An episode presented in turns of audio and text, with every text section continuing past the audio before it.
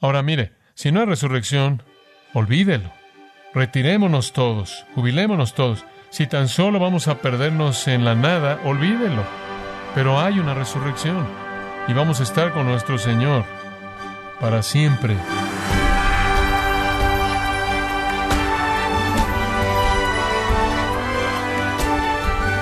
Le saluda su anfitrión Miguel Contreras dándole la bienvenida a esta edición de su programa Gracias a vosotros con el pastor John MacArthur.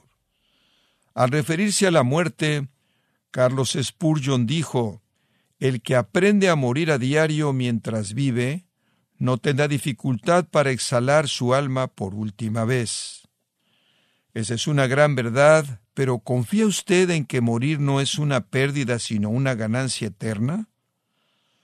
Bueno, hoy John MacArthur continúa con su enseñanza bíblica acerca de la muerte y lo que experimentaremos después de ella. Parte del estudio El fin no es el fin, aquí en gracia a vosotros. Abramos la palabra de Dios al capítulo 15 de Primera de Corintios. Permítame leer los versículos 50 al 58. Primera de Corintios 15. Pero esto digo, hermanos, que la carne y la sangre no pueden heredar el reino de Dios, ni la corrupción hereda la incorrupción. He aquí, os digo un misterio, no todos dormiremos, pero todos seremos transformados. Ese es el versículo famoso que se tiene ahí en los cuneros. Versículo 52 dice, en un momento, en un abrir y cerrar de ojos, a la final trompeta, porque se tocará la trompeta y los muertos serán resucitados incorruptibles, y nosotros seremos transformados, porque es necesario que esto corruptible se vista de incorrupción, y esto mortal se vista de inmortalidad. Y cuando esto corruptible sea vestido de incorrupción, y esto mortal se haya vestido de inmortalidad, entonces se cumplirá la palabra que está escrita olvides la muerte en victoria. ¿Dónde está, oh muerte, tu aguijón? ¿Dónde, oh sepulcro, tu victoria? Ya que el aguijón de la muerte es el pecado, y el poder del pecado, la ley. Más gracias sean dadas a Dios, que nos da la victoria por medio de nuestro Señor Jesucristo. Así que, hermanos míos amados, estad firmes y constantes, creciendo en la obra del Señor siempre, sabiendo que vuestro trabajo en el Señor no es en vano. Si fuera a titular esto, simplemente lo titularía Victoria sobre la muerte. La palabra victoria aparece en el versículo 55 y es de manera clara victoria sobre la muerte. Permítame comenzar al citar a otro predicador. Hay un predicador de la escuela antigua, pero él predica con tanta valentía como siempre. No es popular, aunque el mundo es donde predica y él viaja a toda parte del globo y habla en todo idioma. Él visita a los pobres, él llama a los ricos, él le predica a personas de toda religión y personas de ninguna religión. Y el tema de su sermón siempre es exactamente el mismo. Él es un predicador elocuente, con frecuencia conmueve a la gente con sentimientos que ningún otro predicador podría y trae lágrimas a los ojos que nunca lloran. Sus argumentos nadie los puede refutar, ni hay ningún corazón que jamás ha permanecido sin ser conmovido por la fuerza de sus apelaciones él despedaza la vida con su mensaje. La mayoría de la gente odia a este predicador, todo el mundo lo teme. Su nombre es la muerte. Todo sepulcro es su púlpito, todo periódico imprime su texto y un día cada uno de nosotros será su mensaje. Tomás Gray dijo, la jactancia de los heraldos, la pompa del poder, y toda esa belleza y toda esa riqueza que jamás se dio esperan por igual la hora inevitable. Los caminos de gloria no llevan sino a la tumba. Así es para toda la humanidad, pero para el cristiano esperamos con expectativa la muerte. Me acuerdo hace muchos años atrás, creciendo y siendo llevado con frecuencia a Filadelfia y encontrando la tumba de Franklin en la Iglesia de Cristo en Filadelfia, me sorprendió cuando la leí, porque esto es lo que decía. El cuerpo de Franklin, impresor, como la tapa de un viejo libro, su contenido despedazado y despojado de sus letras y brillo, está aquí como alimento para los gusanos. Pero el trabajo no será perdido porque aparecerá una vez más en una edición nueva y más elegante, revisada y corregida por el autor. ahí en el mausoleo magnífico que contiene los restos de la reina Victoria y los de su marido real, se encuentran grabadas estas palabras. Aquí finalmente descansaré contigo, y contigo en Cristo también resucitaré. Los escépticos, tanto de la antigüedad como los modernos, han atacado la verdad de la resurrección mofándose de la idea de que el cuerpo que se desintegra en la tumba o el cual es virtualmente destruido en un incendio o en el fondo del mar o de alguna otra manera, pudiera llegar a resucitar de los muertos. Entonces Pablo escribe este capítulo, este capítulo profundamente importante, 58 versículos, para ayudarnos a entender la resurrección. Ahora hay cuatro líneas que seguir aquí. Está primero la gran transformación, después el gran triunfo, después la gran gratitud y después el gran así que. Esa es simplemente una manera en la que podemos dividirlo para que podamos accesar con cierto nivel de entendimiento sus verdades maravillosas. Entonces, comencemos con la gran transformación que se lleva a cabo en la resurrección. Pablo ha estado hablando del hecho de que Dios va a diseñar cuerpos especiales para nosotros. Es una promesa y su primera mención de esta promesa es ahí en Juan 14, en donde nuestro Señor dice, voy a venir para recogerlos. Ahora no, sabemos mucho más de eso hasta que llegamos a 1 Corintios y descubrimos que al venir por nosotros, Él tiene que transformarnos. Y después descubrimos en el pasaje de Primera Tesalonicenses, el cual explica el rapto, que cuando Él venga por nosotros a recogernos, la gente que esté muerta va a ser transformada primero y el resto de nosotros reunidos con ellos y cambiados camino hacia arriba. Este acontecimiento único, este arrebatamiento de la iglesia, esta resurrección de la iglesia viva y muerta es el acontecimiento que es el siguiente acontecimiento en el calendario profético de Dios. No hay señal para esto, es un acontecimiento sin señal y puede suceder en cualquier momento, en cualquier momento. Proféticamente nada necesita suceder antes de esto. Esta es la razón por la que decimos como creyentes que creemos en la inminencia, que hay un regreso inminente de Cristo, un acontecimiento sin señal. Y cuando suceda, todos seremos transformados. Va a ser un acontecimiento sorprendente involucra al Señor, quien va a gritar y hablar, involucra al arcángel, que va a hablar, involucra esta trompeta, después esta transformación instantánea. Este es el secreto sagrado que es solo revelado en el Nuevo Testamento, una generación entera de creyentes que todavía estará viva en sus cuerpos naturales en ese momento, experimentará una transformación instantánea en un nanosegundo o una sexta parte de un nanosegundo. Si usted quiere saber cuánto tiempo tarda para que la luz pase de afuera del ojo al interior del ojo, mediante el cual recibirán sus cuerpos gloriosos, pero no antes de que aquellos que están muertos reciban los suyos y serán congregados al cielo juntos. Esto tiene que suceder. Versículo 53 dice, porque vamos al mundo imperecedero y vamos al mundo inmortal y aquello que es perecedero y lo que es mortal no puede venir ahí. Esa es la gran transformación. Después Pablo en el versículo 54 habla del gran triunfo. Ese es un momento triunfal. No tengo que preguntarle cuál es su problema más grande. Es usted, ¿verdad? Todos sus problemas son usted. Sus problemas de pecado, sus problemas mentales, sus problemas emocionales, sus problemas físicos, son todos usted. Yo sé, usted piensa que la gente provoca lo peor en usted algunas veces, pero todavía es usted. Su problema es usted. Usted sabe, hemos encontrado al enemigo y el enemigo somos nosotros, y usted no puede arreglarse a sí mismo de manera completa, pero un día el Señor lo hará y será triunfal. Ese es el versículo 54. Y cuando esto corruptible sea vestido de incorrupción, cuando usted cambie este tabernáculo, esta tienda, este atuendo de su carne y sangre y se vista de el nuevo cuerpo de resurrección imperecedero, cuando esto mortal sea vestido de inmortalidad, entonces se cumplirá la palabra que está escrita.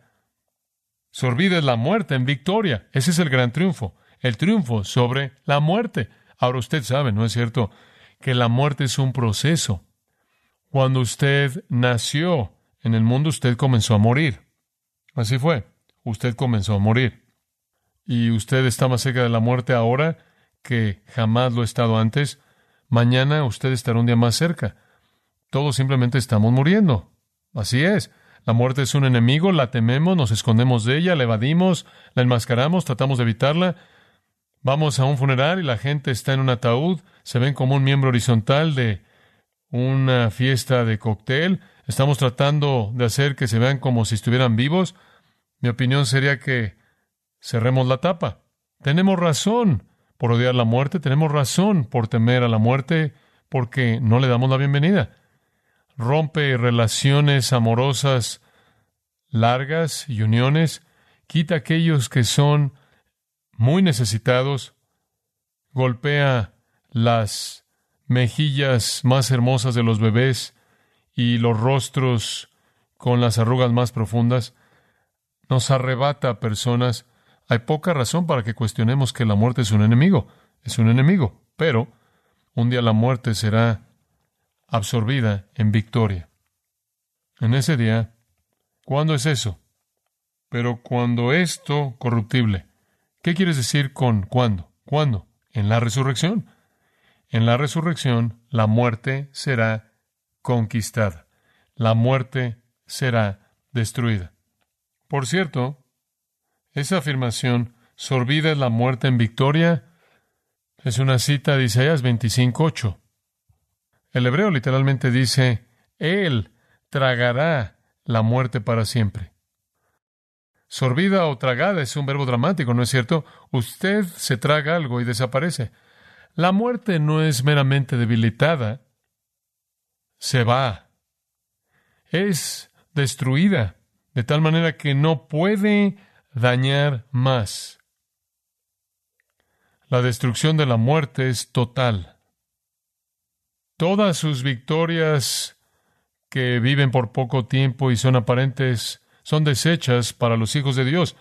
Lo que se ve como una victoria para la muerte y una derrota para nosotros cuando nuestros cuerpos mueren y se descomponen es revertido de manera absoluta y la muerte muere en la resurrección. Nuestros cuerpos vuelven a vivir en belleza y victoria absolutas, triunfales y eternas. De hecho, esto hace que el escritor de la Escritura desafía la muerte. Versículo 55. ¿Dónde está, oh muerte, tu aguijón? ¿Dónde, oh sepulcro, tu victoria? Y eso es tomado de Oseas 13:14, también del Antiguo Testamento. La muerte se presenta como una figura de un animal un insecto que tiene algún tipo de aguijón venenoso que mata. Aguijón esquentron se refiere a abejas y también se refiere a la mordida venenosa de serpientes. En el momento de la resurrección, el aguijón de la muerte se acaba. Realmente, el aguijón de la muerte fue sentenciado a la muerte en el Calvario. Podría decir que la muerte metió su aguijón en Cristo y ha estado tambaleándose desde ese entonces, muriéndose. Es simplemente una realidad sorprendente y maravillosa. ¿Dónde está, oh muerte, tu aguijón? ¿Dónde, oh sepulcro, tu victoria? No tiene. No tiene victoria. Después él interpreta el versículo 55 en el versículo 56, ya que el aguijón de la muerte es el pecado y el poder del pecado, la ley. No es la muerte misma que mata. La muerte no tiene poder, a menos de que haya pecado no perdonado. Entonces la muerte es mortal. La muerte no tiene aguijón para el creyente porque no hay pecado no perdonado. Todo está bajo la sangre. Todo ha sido pagado, todo ha sido perdonado, todo es quitado, todo ha sido expiado. El poder del pecado es la ley. Si usted quebranta la ley de Dios, usted ha pecado. Y si usted permanece en esa condición como alguien no perdonado que ha violado la ley, la muerte tiene poder definitivo. Pero, si todos sus pecados son perdonados en Cristo, entonces la muerte no tiene poder. Y usted puede desafiar a la muerte. La muerte realmente es como un amigo al que le damos la bienvenida. Pablo dice, porque para mí el vivir es Cristo y el morir es qué? Es ganancia. No hay aguijón. mucho mejor partir y estar con Cristo. Satanás es un león sin dientes y la muerte es una abeja sin aguijón. Ahora eso lleva a Pablo de la gran transformación al gran triunfo, a la gran gratitud en el versículo 57. Más gracias sean dadas a Dios, que nos da la victoria por medio de nuestro Señor Jesucristo.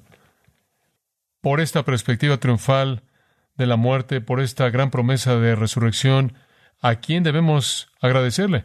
Al Señor. Es la obra de Cristo que satisface lo que la ley demanda. Es la obra de Cristo que pagó el precio por nuestro pecado. Cristo llevó la maldición por nosotros. El aguijón de la muerte para el cristiano se acabó. Cristo ha llevado ese aguijón por nosotros. Y la muerte ahora es un amigo bienvenido. La muerte es desarmada. A la muerte se le han quitado sus colmillos. La muerte simplemente nos lleva a la presencia de Cristo. La muerte para nosotros ha sido destruida. Entonces la gran transformación, el gran triunfo lleva a la gran gratitud. Más gracias sean dadas a Dios, que nos da la victoria por medio de nuestro Señor Jesucristo. En otras palabras, es estar en Él lo que nos permite triunfar sobre la muerte. Y después, permítame tan solo cerrar con un punto de conclusión vital, lo voy, lo voy a llamar el gran así que. Así que, ¿no es eso fascinante? 57 versículos de doctrina y un versículo de aplicación. ¿Usted piensa que la doctrina es importante? Sí. 57 a 1. Así que, hermanos míos amados, estad firmes y constantes, creciendo en la obra del Señor siempre, sabiendo que vuestro trabajo en el Señor no es en vano. Qué gran afirmación. No sean arrastrados de aquí para allá por sus emociones, no sean volátiles en sus temores y dudas, no estén errando con los pensamientos por todos lados, desanimándose fácilmente. Hermanos míos amados, resucitarán de los muertos, esa es la promesa de Dios. Esta es una apelación completa y amorosa que realmente pide dos cosas de nosotros sean estables e inamovibles. Lo que eso significa es permanezcan firmes por la verdad. Estar firmes es un adjetivo y significa sentarse. Es la idea de estar establecido, sentado, fijo, firme, sólido. Establezcanse. Contengan sus emociones, controlen sus emociones, estén establecidos. Van a resucitar de los muertos y nos exhorta a afirmar nuestras convicciones, a no titubear en este asunto, como los corintios lo estaban haciendo, sino ser constantes. Esa realmente es una palabra interesante. Constantes es una palabra compuesta en algunos idiomas, como lo es en el original griego, pero viene de un verbo kineme, lo cual significa hacer que algo entre en moción, en movimiento o cambio. Dejen de moverse. Pablo dice, no estén en movimiento doctrinalmente, estén establecidos, sean constantes, estén firmes, no se muevan. No, Hebreos 13:9 dice, no sean llevados de aquí para allá por enseñanzas diversas y extrañas. Tenemos cosas así que se nos mandan por toda la escritura. No sean como niños, Efesios 4, llevados por doquier de todo viento de doctrina. Estén estables sobre la realidad que es tan sólida como la roca de la promesa de la resurrección, sin moverse. Esa es la parte doctrinal de eso. En segundo lugar, váyanse a trabajar, creciendo en la obra del Señor siempre, creciendo en la obra del Señor siempre sabiendo que vuestro trabajo en el Señor no es vano. Van a ser resucitados a la gloria y van a ser recompensados por su trabajo. No solo lo hagan a medias, La gente me dice con tanta frecuencia en la actualidad, ¿cuándo te vas a jubilar? ¿Cuándo te vas a retirar? ¿Qué significa eso? ¿Por qué me estás preguntando? Cuando ya no pueda pensar, entonces alguien me va a arrastrar. ¿Qué quieres decir? ¿Retirarme de qué? ¿Del reino de Dios? ¿Abundando en la obra del Señor? La gente dice, ¿no te cansas? No sé lo que es no estar cansado. Es una especie de condición feliz en la que he vivido por mucho tiempo. Pero es algo maravilloso. Es algo maravilloso estar agotado por abundar en la obra del Señor. Permítame decirle algo. El resultado práctico de la doctrina sana es un compromiso con el trabajo duro en el reino, porque ahí es a donde su doctrina lo lleva. Y no es que usted lo hace de una manera superficial, sino que usted abunda en ello y abunda en ello siempre. Periseo es la palabra. Literalmente significa haciéndolo de manera excesiva. Más de lo esperado, más de lo suficiente. Ahora mire, si no hay resurrección, olvídelo. Retirémonos todos, jubilémonos todos. Si tan solo vamos a perdernos en la nada, olvídelo. Pero hay una resurrección y vamos a estar con nuestro Señor para siempre. Y el cielo va a estar lleno de gente que otros creyentes estaban acostumbrados a alcanzar. Hay una resurrección. Entonces, esté firme y constante en la teología de la resurrección y después siempre haga en exceso la obra del Señor. Obra es ergón. Eso es exactamente lo que significa. Trabajo, trabajo. Porque un trabajo así no es en vano. No es para nada. Es para el Señor. Y vamos a pasar la eternidad con Él. No podemos regresar y volverlo a hacer. No podemos decir, tú sabes, Señor, trabajé por ti un rato. Realmente, realmente fui bueno y después simplemente me ocupé. Oh, Señor, lo hice hasta que tenía 62 años. Tú sabes, es momento de jubilarme. Los últimos 18 años de mi vida descansé. ¿En serio? Usted no puede regresar. No.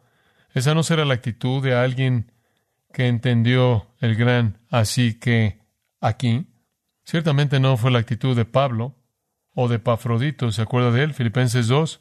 Epafrodito, mi hermano, mi colaborador, mi compañero de milicia, él anhelaba a todos vosotros, estaba afligido porque habían oído de que él estaba enfermo. Él estuvo enfermo al punto de la muerte, pero Dios tuvo misericordia de él y no solo de él, sino también de mí, para que yo no tuviera tristeza sobre tristeza. Él estuvo enfermo al punto de la muerte, ministrando de manera incansable, enfermo al punto de la muerte. ¿Cómo sabes eso? Versículo 30. Estuvo cerca de la muerte por la obra de Cristo, arriesgando su vida para completar lo que estaba deficiente en su servicio para mí. Una situación ideal, simplemente cansarse en servicio. Y después Aférrese de la promesa de Apocalipsis 22:12, aquí yo vengo pronto y mi galardón conmigo para dar a todo hombre. Ese galardón está basado en nuestro trabajo. Permanezca firme en la resurrección, trabaje duro. Entonces, mire, cuando hablamos de la resurrección, estamos hablando de una verdad que tiene implicaciones poderosas para nuestra vida. Y ese es el versículo 58. Usted debería encerrar en un círculo el versículo 58 o haga lo que usted hace en su Biblia, subráyelo. La promesa de resurrección de Dios. Esta promesa increíblemente grande, llena de gracia, maravillosa, incomprensible, que vamos a ser resucitados como Cristo y tendremos un cuerpo de resurrección como el de Él.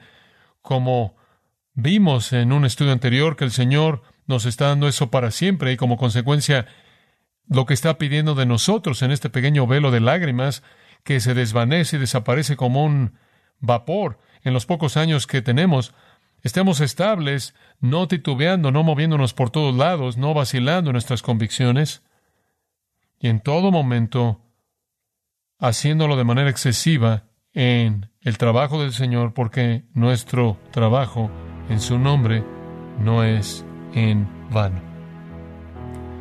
Padre, te damos gracias por nuestro tiempo en este capítulo. Qué experiencia tan sorprendente ha sido cubrirlo. Te agradecemos por la teología, que es el cimiento de nuestra conducta. Sabemos que toda la teología es teología aplicada, toda la teología es teología práctica. No hay verdad teológica que no tenga implicaciones prácticas inmediatas. Implicaciones prácticas inmediatas. Entonces estamos tan agradecidos por todo lo que has hecho por nosotros y queremos que se aparezca en nuestras vidas. Y esa es nuestra oración. Amén.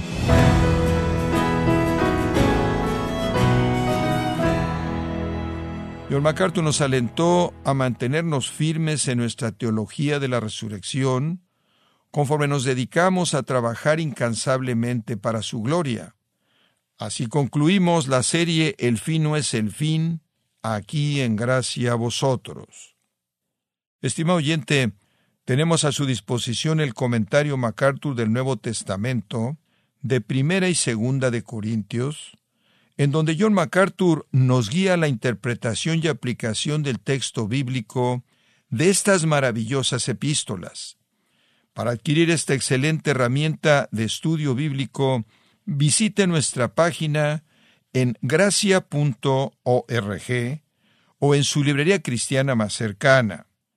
También puede descargar todos los sermones de esta serie El fin no es el fin, así como todos aquellos que he escuchado en días, semanas o meses anteriores. Y recuerde, puede leer artículos relevantes en nuestra sección de blogs, ambos en gracia.org.